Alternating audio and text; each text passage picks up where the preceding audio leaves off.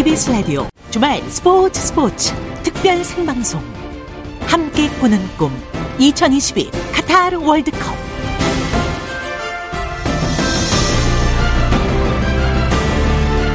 여러분 안녕하십니까? 아나운서 이창진입니다. 이제 막바지로 치닫고 있는 카타르 월드컵 12년 만에 원정 16강이라는 역사를 써낸 우리 대표팀, 우리 국민들에게 큰 기쁨을 주었죠. 경기는 끝났지만 우리 대표팀이 준 감동과 울림은 아직도 계속되고 있습니다. 특히 이번 카타르 월드컵에서 우리 대표팀을 상징하는 문구가 바로 중꺾마. 중요한 건 꺾이지 않는 마음인데요. 가능성이 희박한 상황 속에서도 끝까지 해낸다는 뜻을 가지고 있죠. 우리 대표팀이 준 이 메시지가 우리 모두에게 희망과 용기를 주고 있습니다. 어제 이어서 오늘도 카타르 월드컵을 총 결산해 보겠습니다. 카타르 월드컵 22일째 카타르 월드컵 감동의 순간들로 출발합니다.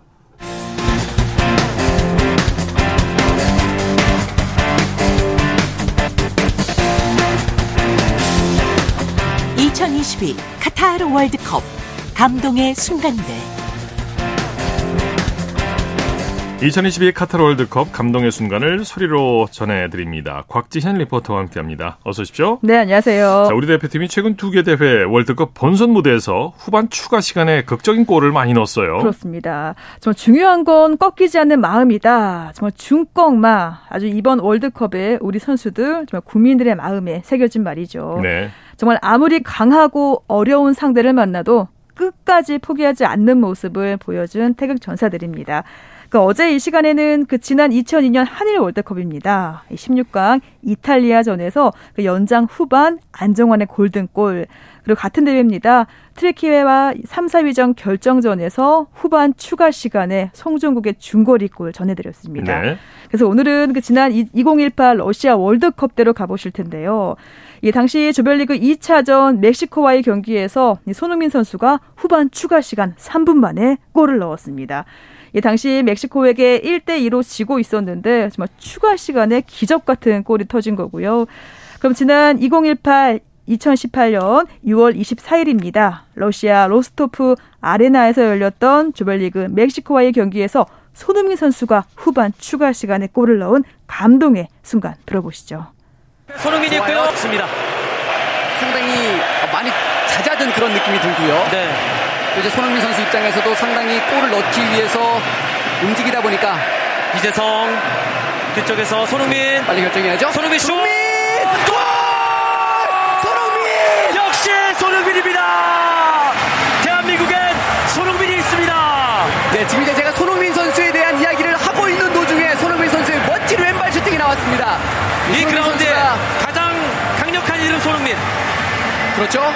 예, 손흥민 선수가 이렇게 한 방이 있는 선수인데 이 한 방을 사용할 수 있는 시간. 네, 2018년 러시아 월드컵 연속으로 골망을 흔들면서 전차 군단 독일을 쓰러뜨렸는데 그 네. 그두 골 역시 추가 시간에 나왔어요. 맞습니다. 그 독일과의 조별리그 마지막 경기에서 김영건, 손흥민 선수가 후반 추가 시간에 연속골을 넣었습니다.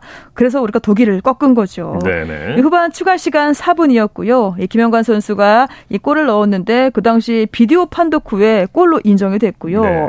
또 2분 후입니다. 추가 시간 6분 만에 손흥민 선수가 한 골을 넣어서 우리가 2대 0으로 독일을 눌렀습니다. 그 2018년 6월 27일 러시아 카잔 아레나에서 열렸던 조별리그 독일과의 경기 후반 추가 시간에 정말 극적으로 두 골이나 넣은 감동의 순간입니다. 오른발 출발합니다. 낮게 뒤쪽으로 손을 맞지 않았나요? 슛! 슛!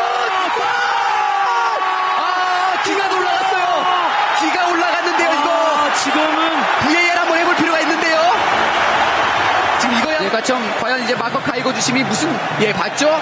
지금 이제 크로스 선수가 터치한 것이 그렇죠. 상대 맞고 지금 김영권 선수에게 왔어요. 이건 크로스. 네. 어. 골이에요. 골이에요. 자, 대한민국이 독일을 상대로 골을 기록합니다. 그렇습니다. 후반 추가 시간 3분.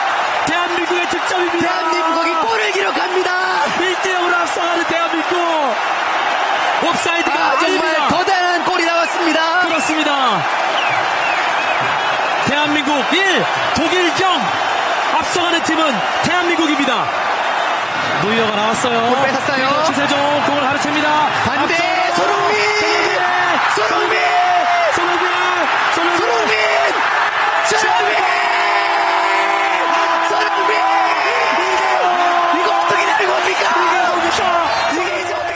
2대0 손흥민 선수의 추가골로 독일을 완전히 무너뜨렸는데 네. 16강은 진출하지 못했지만 정말로 감동적인 순간이었습니다. 맞습니다.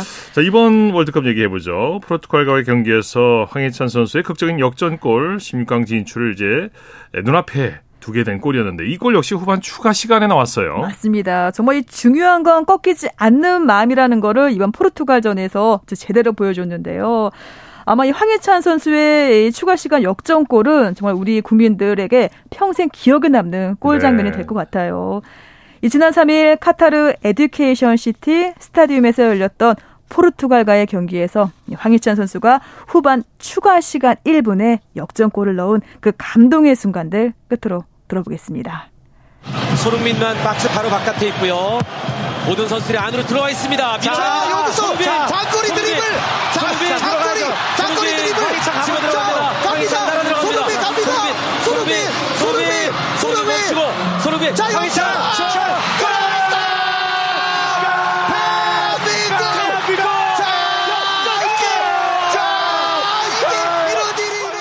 네, 이렇게 우리나라는 특히 월드컵에서 극적인 골이 많이 나왔죠. 그 어제에 네. 이어서 오늘도 태극 전사들의 끈질긴 투혼으로 추가 시간에 넣은 정말 네. 드라마 같은 감동의 순간들 전해드렸습니다. 네, 추가 시간 골 전문 팀으로 우리나라가 이번 월드컵을 통해서 다시 또 태어났습니다. 네. 카타르 월드컵 감동의 순간들 곽지연 리포터와 함께했습니다. 수고했습니다. 네, 고맙습니다.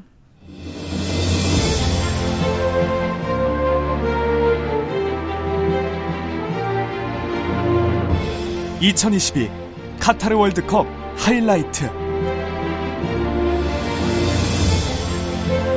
KBS 라디오 주말 스포츠 스포츠 특별 생방송 함께 꾸는 꿈 2022 카타르 월드컵 함께하고 계십니다. 9시 27분 지나고 있습니다. 이어서 대한민국 축구 레전드와 아, 말씀을 나눠보도록 하겠습니다. 국가대표 감독 시절 2010년 남아공 월드컵에서 최초 원정 16강을 이뤄낸 분이죠. 허정무 감독님 전화 연결해서 아, 말씀 들어보겠습니다. 감독님 안녕하세요. 네, 안녕하세요. 네, 건강하시죠? 네, 잘 있습니다. 네. 우선 이제 오늘 새벽에 있었던 월드컵 8강전 모로코와 네. 포르투갈의 경기 내용부터 여쭤보겠습니다. 아, 모로코가 이번 월드컵에서 정말 큰 일을 해냈어요. 아프리카 대륙에서 첫 4상, 아, 4강 진출을 이뤄냈는데 포르투갈과의 경기 어떻게 보셨습니까? 어, 저는 그, 이, 뭐, 뭐, 어떻게 보면은 축구 변방이라고 얘기들 많이 하죠. 예. 어, 저는 그 2000년 시드니 올림픽 때, 그 조별 예선에서 모로코하고 올림픽 대표팀이 한번 그 마주선 적이 아. 있거든요. 네. 네, 그때 저희가 뭐 1등으로 이기긴 했었죠. 근데 이번에 그 카타르 월드컵을 이렇게 보면서 모로코 팀에 대해서 상당히 흥미가 끌어졌어요. 네. 아, 과연 이 팀이 어떤 팀인가? 어떤 팀길래 스페인을 꺾고 포르투갈을 꺾고 사실 유럽에서도 그 강팀들에 속하는 스페인이나 모로코, 저, 저 포르투갈이거든요. 그렇죠. 어, 근데 경기 내용상을 이렇게 보면서 느낀 점은, 아, 충분히 자격이 있다. 네. 상당히 그 상대팀에 대한 전력 분석이라든가 우리가 어떻게 해야 된다는 것을 충분히 알고 경기를 풀어나가는 그 능력이 상당히 좋다 이런 걸 느꼈어요. 예, 예. 촘촘한 수비, 그리고 역습, 눈에 띄던데요. 아 그리고 특히나 그뭐 체력적인 면에서도 전혀 뒤지지 않고요. 예, 예. 어떤 그 급박한 상황에서도 상당히 냉정한 판단과 플레이하는 네. 내용이 어 결코 그렇게 그 아주 우리가 약팀으로 분리할 수 없다. 예. 어, 충분히 앞으로 그 가능성이 있고 좋은 축구를 할 수 있는 그런 팀이다 이렇게 느꼈습니다. 네. 우리나라 축구 얘기 좀 해보죠. 이제 월드컵이 대한민국 축구의 새로운 가능성을 보여준 음, 이번 대회가 아니었나 생각이 드는데 이강인, 조규성, 황인창 등등 이 선수들이 새롭게 주목받지 않았습니까? 네, 그렇죠. 뭐, 저는 뭐, 처음부터 이 말씀드리기를 우리나라 대표팀의 선수들이 지난 그 11회 지금 가는 동안 가장 그 좋은 선수 구성을 이뤘다 이렇게 말씀드렸었거든요. 네, 네. 어, 실제로 뭐 충분히 그럴 만한, 그런 소리를 들을 만한 자격이 있었고요. 네. 어, 이번에도 뭐 좋은 가능성을 보였다고 볼 수 있죠. 그렇지만 꼭 이번만이 아닙니다. 그전에도 우리가 러시아 월드컵이라든가 뭐 브라질 월드컵 그다음에 2010년 쭉 지나면서 보면은 충분히 그런 가능성을 우리가 가져왔었고 네. 이제는 가능성이 끝날 게 아니라 이제 도전할 시기가 아닌가 이렇게 보고 있어요. 예, 예. 어, 그렇지만 우리가 이제 그 꼭 16강에만 그냥 얽매여 있는 듯한 그런 그 좀 느낌을 받을 수 있거든요. 네. 그렇지만 이제는 16강을 넘어서 8강, 4강으로 갈 수, 가야 되는 거기에 도전을 해야 되는 그런 게 아닌가. 이런 걸 본다면은 어떻게 보면 그 일본하고 이렇게 비교가 좀 되는데 예. 어 일본 같은 데하고 이렇게 비교를 해본다면은 확실히 우리가 그럼 과연 어떤 비전을 가지고 있는가 네. 이런 것도 생각해 볼 필요가 있다고 생각을 합니다. 네.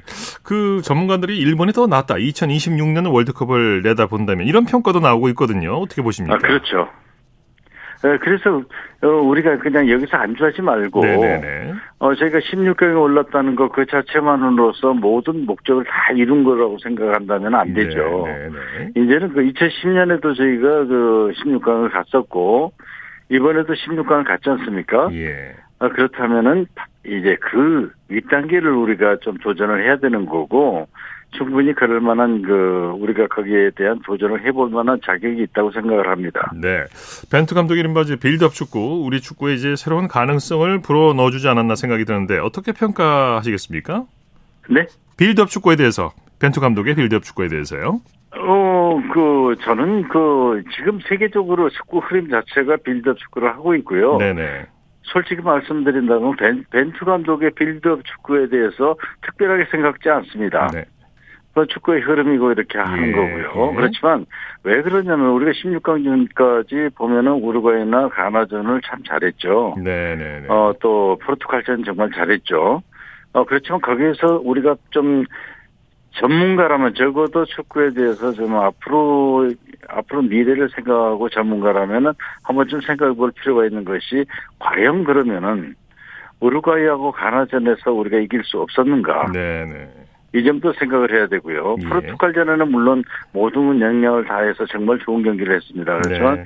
그 다음에 이제 브라질전을 이렇게 본다면은 브라질전 같은 경우 과연 우리가 그렇게밖에 할 수 없었는가 네. 이런 것도 생각을 해봐야 될 일이죠. 예, 예. 무조건 그냥 그렇게 16강이라는 그 성적에만 취해서 있을 때가 아니고요. 네. 어 물론 이게 점점 우리가 발전하는 게 어, 아시아 축구도 이번에 세 팀씩이나 16강에 올라가지 않았습니까? 네네. 또이 아프리카 축구는 또 이 4강에 또 올라갔습니다. 모로코가. 네. 어, 그렇다면은 우리도 짚어볼 건 짚어보고 또 칭찬해 줄 건 칭찬해 주고 정말 수고들 했죠. 우리 선수들 네, 정말 잘했고 수고. 수고했지만 네. 또 짚어줄 건 짚어주는 게더 좋다고 생각을 합니다. 네, 네. 허정무 감독님이 이제 국가대표 감독을 두 번이나 하셨는데 첫 번째가 1998년도였던가요? 네, 그렇습니다. 네. 2000년 시드니 올림픽하고 예. 대표팀을 같이 맡아서 한 적이 있죠. 네. 그리고 또 2010년 최초 월드컵 16강 진출을 이뤄냈는데 12년의 세월이 흘렀네요. 그렇습니다. 이번에 네. 보시고서 좀 감기무량하셨을 것 같아요. 네, 정말 그 저는 정말 그 16강을 넘어서 8강까지도 충분히 우리가 좀 도전해 봐야 네. 된다 생각을 했었고요. 어, 남들만큼 예선 통과가 힘들지 않느냐 했지만은 저는 상당히 좋은 찬스고 좋은 그 여건이 네. 돼 있다 이렇게 말씀을 드렸었지만은 네, 네. 이번에 참 좋은 경기도 해줬었고 그렇지만 그 브라질전에서 조금 더 잘할 수 있었지 네. 않나 이런 그 아쉬움은 좀 있습니다. 네. 벤투 감독이 이제 물러났어요. 이제 예, 국가대표 감독직이 이제 공석이 됐는데 만약에 만약에 이번에 네. 이제 허정무 감독님께 이제 세 번째 감독직 제의가 오면 어떻게 하시겠습니까? 농담이시죠? 아닙니다, 아닙니다. 네. 아, 농담이신 것 같고요. 아, 그건 아니고요. 그, 네. 만약에 오게 예, 된다면. 네, 우리 그 대한민국에도 좋은 사람들 참 앞으로 그 굉장히 노력하고 열심히 노력하고 공부하는 사람들도 많고 네. 국가대표팀 감독직으로서 좀 해볼 만한 사람들이 많다고 생각해요. 이제 예. 저는 어 이제 좀 많이 그 이제 나이도 들었고요. 아유, 별 말씀을요. 또 부진들이 해줘야 될 그런 시기라고 생각을 합니다. 네, 아유 너무 겸손하십니다. 말씀 잘 들었습니다. 감사합니다. 네, 고맙습니다. 네, 지금까지 우리나라 축구 레전드 허정무 전 대한민국 축구 국가대표팀 감독님과 얘기 나눠봤습니다.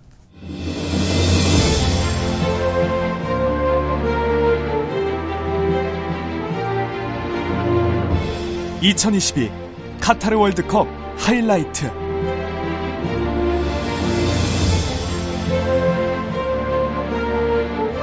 이어서 카타르 월드컵을 결산해 보도록 하겠습니다. 카타르 월드컵 하이라이트 어제 이어서 오늘도 두 분 모셨습니다. 대한민국 최고의 스포츠 평론가 최동호 씨 그리고 이데일리의 이성무 기자 두 분 나와 계십니다. 어서 오십시오. 안녕하세요. 네, 안녕하세요.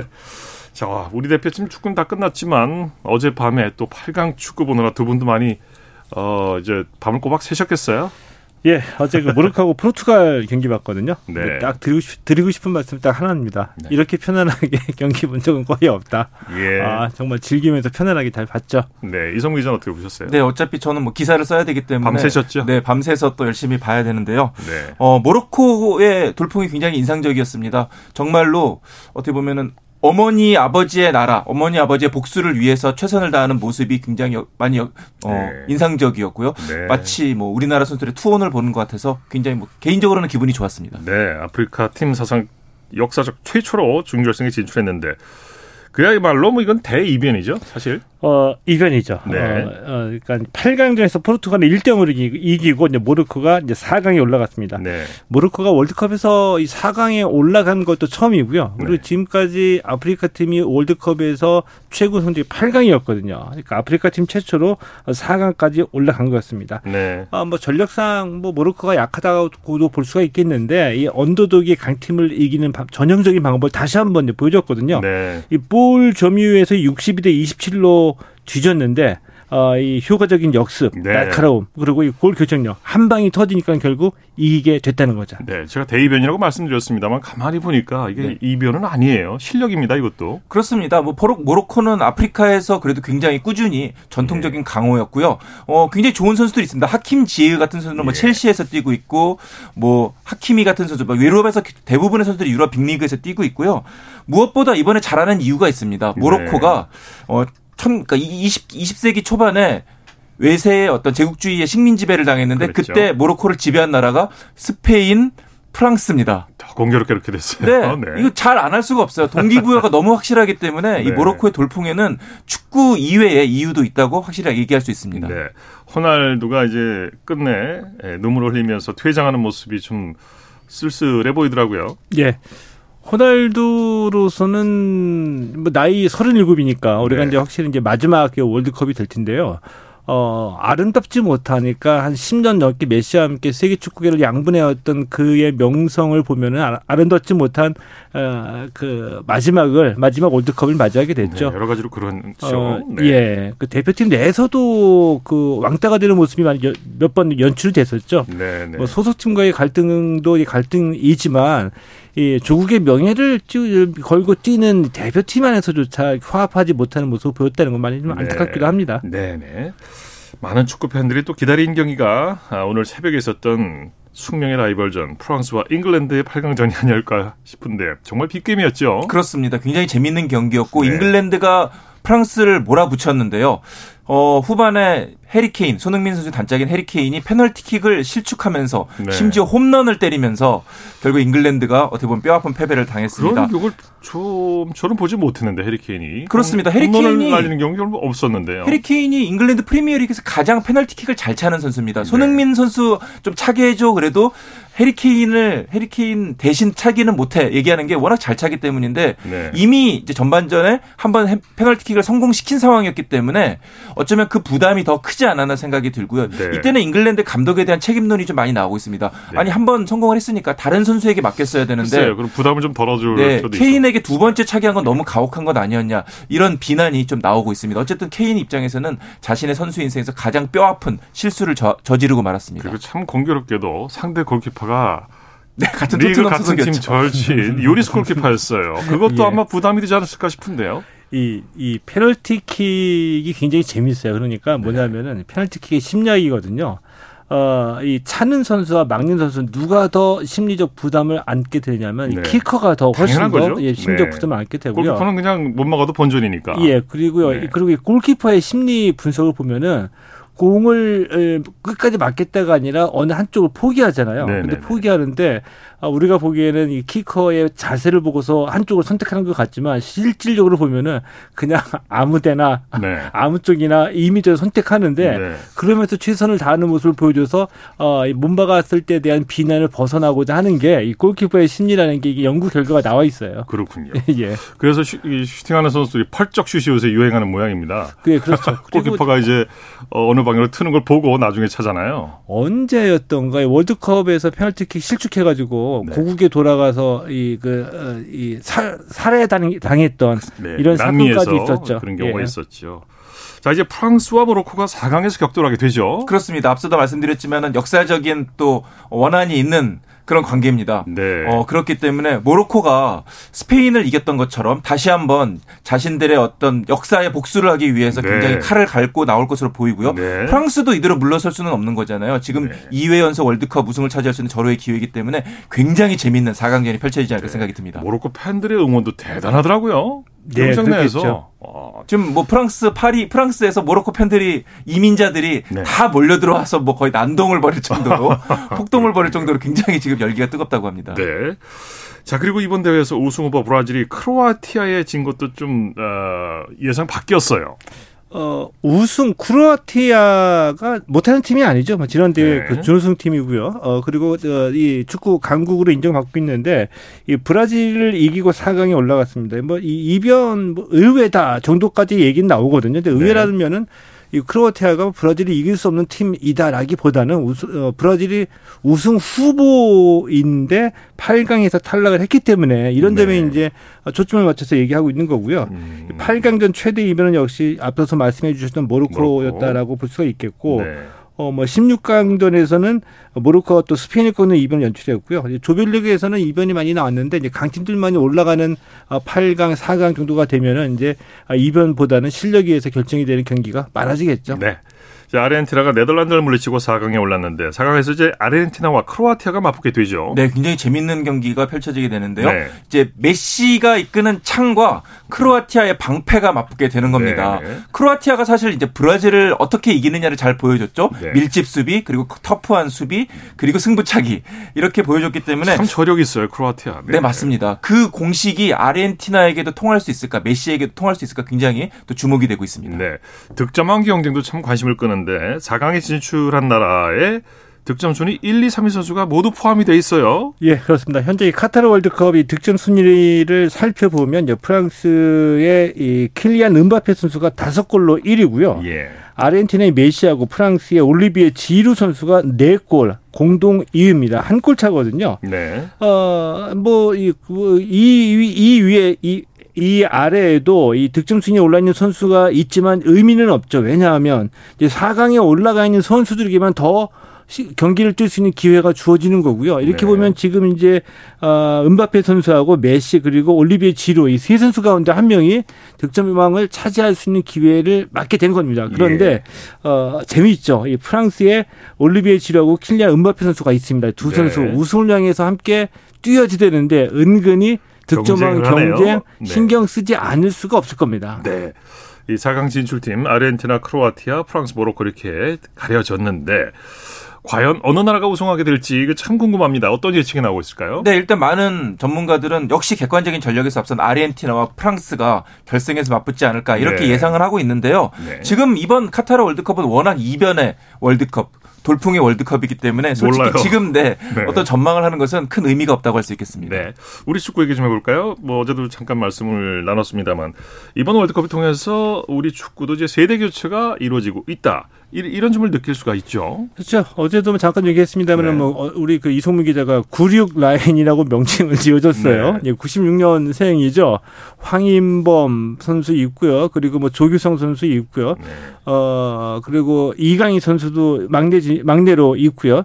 어, 일종의 어, 이들이 계속 이 발전을 해 나가서 어, 다시 한번 그 황금 세대라고 우리가 얘기해도 좋을 이 정도의 성과를 거뒀으면 좋겠어요. 네, 네. 되돌아 보면은 뭐 2002년에 우리가 좋았던 기억이 있고 그 이후에 그 홍명보의 아이들로 불렸던 뭐 기성용 선수를 주축으로 한 이 런던 올림픽 동메달 세대가 있었죠. 이때 이제 황금 세대라고 어, 불렸었었는데 네. 우리 이번에 그 월드컵에서 가능성을 보였던 이 96년생을 중심으로 한 이 젊은 선수들이 아, 2000 다음 월드컵을 기점으로 해서 또 황금 세대라고 불릴 수 있게 좀 더 발전해 나가길 한번 응원하고 네. 싶습니다. 이번 대회에서 선전한 우리 선수들 해외에서 지금 러브콜도 받고 있고 몸값도 많이 올랐다고 하는데 당장 조규성 선수는 연락을 받은 것 같아요. 네, 뭐 본인은 아직 뭐 구체적인 건 없다 이렇게 얘기를 하고 있습니다만은 네. 어, 이- 이미 유럽의 몇몇 팀이 예. 조규성 선수에 관심을 보이고 있고 에이전트가 지금 협상을 벌이고 있다고 합니다. 아. 아마 당장 빅리그에 가기보다는 조금 작은 리그 뭐 예를 들면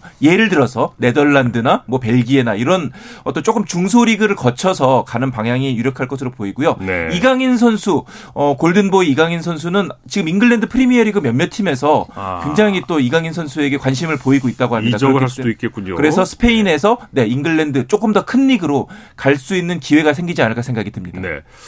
자, 이번 월드컵에서 우리 대표팀이 세운 기록도 있죠. 어, 예, 많이 있죠. 우선 네. 우리 한국 축구 사상 역사상 세 번째로 이제 16강 진출을 기록했고요. 이 조규성 선수 뭐 조금 전에 말씀해 주셨습니다만 우리 선수로는 최초로 한 경기에서 이 두 골, 그러니까 멀티골을 기록한 선수로 처음 그 등록이 됐죠. 네. 이 손흥민 선수 세골 어시스트 한 개로 공격 포인트 네 개를 기록했는데요. 이게 이제 공격 포인트 네 개는 어, 최순호와 함께 이 한국 선수 월드컵 최대 공격 포인트 기록이기도 하고요. 예. 또 대표팀이 가나전에서 두 골, 그리고 포르투갈전에서 두 골을 연달아 기록했는데 두 경기 연속 두 골을 기록한 최초의 대회이기도 합니다. 네. 자, 이성우 기자께서 한번 네. 말씀해 주시죠. 우리 대표팀이 이제 16강 목표를 이룰 수 있었던 성공 비결이 뭐라고 보십니까? 가장 많이 나오는 얘기는 역시 믿음입니다. 어, 벤투 감독은 자신의 축구 스타일이 성공할 수 있, 다 이거를 어, 스스로 믿고 그리고 선수들에게 이거를 강요했고 선수들도 네. 이 믿음을 따라서 감독과 함께 한, 한 팀이 돼서 원 팀이 돼서 함께 같은 방향으로 나갔기 때문에 잡음 없이 나갔기 때문에 어, 이런 성공이 그렇죠. 있었다고 볼 수 있겠고 믿음, 자기암시. 네. 네. 그렇습니다. 이런 과정 자체, 이런 시스템 자체, 이런 흐름 자체는 앞으로 또 월드컵을 준비하고 한국 축구가 발전하는 데 있어서 중요한 교과서가 되지 않을까 생각이 듭니다. 가장 중요한 부분이 되겠죠. 자, 우리 대표팀이 이번엔 월드컵에 성과를 거뒀지만 더 성장하기 위해서 풀어야 할 과제가 있다면 어떤 점을 들 수 있을까요? 어, 뭐, 한국 축구라는 관점으로 보면 예, 할 얘기가 너무나 많은데요. 이 축구 대표팀으로 또 좁혀서 말씀을 드리면, 네. 어, 축구 대표팀의 성적은 이 K리그 발전하고 같이 가, 같이 갑니다. 그런데 네. 단기적으로만 보면은 K리그가 어, 발전하지 못해도 축구 대표팀은 바깥에 나가서 성적이 좋을 수도 있거든요. 예. 근데 이게 오래 가지는 못하겠죠. 근데 가장 중요한 것은 이번에 벤투 감독이 거둔 이 16강이라는 성과 그 과정에서 이뤄낸 유산을 계속 계승하고 발전을 시켜야 된다는 얘기입니다. 그러니까 네. 다음 대표팀의 이 발전을 어느 방향에 둘 것인가는 벤투 감독이 거둔 유산을 완전히 무시하고 4년마다 우리가 늘 월드컵이 올 때마다 처음부터 다시 시작하는 것이 아니라 이전 대표팀이 거뒀던 성과를 어떻게 개선할 수 있을까 이거 이, 이, 런 관점에서 한국 축구의 이 발전 방향을 먼저 바라보면서 대표팀 감독은 어떻게 선, 어, 선, 어, 어, 선임을 하고 또 지원을 어떻게 하고 선수들을 어떻게 육성 하느냐 이거는 그 다음 문제라고 볼 수가 있겠죠. 네.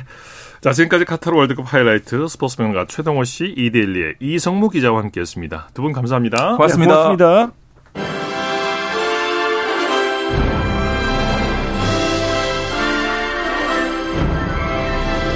대한민국 월드컵 영웅들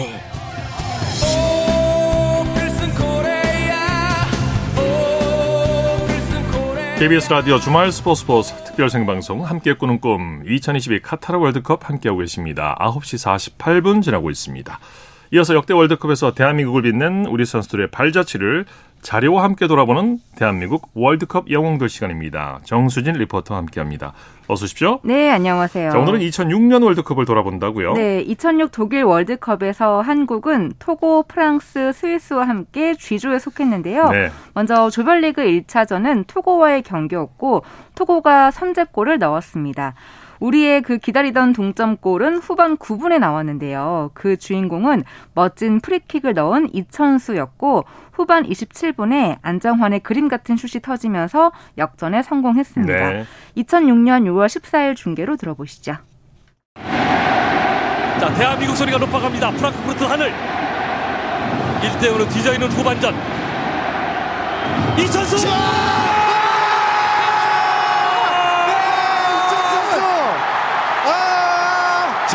되는군요. 드디어 해냈습니다. 이천수 선수. 네. 네, 정말 멋진 프리킥. 저게 대한민국입니다. 네. 가슴이 아주 시원하게 만드는 이천 선수의 멋진 우리킥입니다. 그렇습니다. 순간적으로 아가사 골키퍼의 역동작이 됐는데 이천 네. 선수의 날카로운 눈초리가 표정을 네. 보시죠. 저거죠. 네, 네, 토고전 승리는 우리나라의 월드컵 도전 52년 만에 첫 원정 승리라는 값진 의미가 있었는데요. 네, 네. 특히 이천 선수가 토고와의 경기 전에 첫 골을 꼭 프리킥으로 넣겠다는 말을 했거든요. 네. 그말 그대로 이루어졌고 월드컵 사상 20호 골의 주인공이 됐습니다. 네. 어, 이천 선수는 작은 체구지만 스피드가 좋았고요. 정교한 크로스와 킥을 토대로 대표팀에서 활약을 했고 라리 가 역 대 1호 한국인 선수기도 합니다. 예. 지금은 대한축구협회 사회공헌 위원장으로 활동하고 있죠. 네. 네. 그리고 안정환 선수가 역전골로 기록을 세웠죠. 네, 2002 한일 월드컵에서 미국전 동점골, 또 이탈리아전 골든골, 그리고 독일 월드컵의 토고전의 역전골까지 아시아 선수로는 최초로 월드컵에서 3골을 넣은 거예요. 네. 네. 이후 한국이 만난 상대가 프랑스였죠. 네, 프랑스가 참 강팀인데 그 강팀을 상대로 1대1 무승부를 기록 했습니다. 전반 9분에 티에리 앙리가 골을 넣었고 1대 0으로 끌려가던 중이었는데요. 후반 36분에 박지성의 동점골이 터진 거죠. 네. 네. 당시 프랑스면 앙리, 지단 뭐 이런 걸출한 선수도 있었는데 네. 그 프랑스에게 패하지 않았다는 것 그 자체만 해도 대단한 거예요. 맞습니다. 이 설기현이 올린 러닝 크로스를 조재진이 받아서 헤딩으로 떨궈 주자 박지성이 오른발을 쭉 뻗어서 밀어 넣은 겁니다. 네. 그야말로 극적인 동점골이었는데요. 2006년 6월 19일 중계 장면 들어보시죠. 어바 패스로 이어주고 네, 오른쪽으로 잘 이어집니다. 이영표. 아, 설기현, 설기현 두 선 사이에서 설기현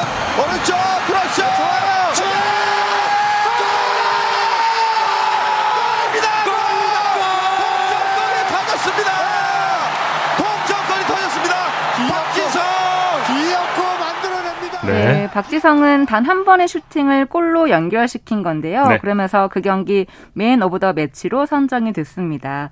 이 2006 독일 월드컵 이후에도 한국의 월드컵 무대는 계속해서 이어졌잖아요. 오늘로 월드컵 특집이 끝나긴 하지만 월드컵 영웅들은 계속해서 이어드리려고 합니다. 네. 네. 대한민국 월드컵 영웅들 정수진 리포터와 함께했습니다. 수고했습니다. 네, 고맙습니다.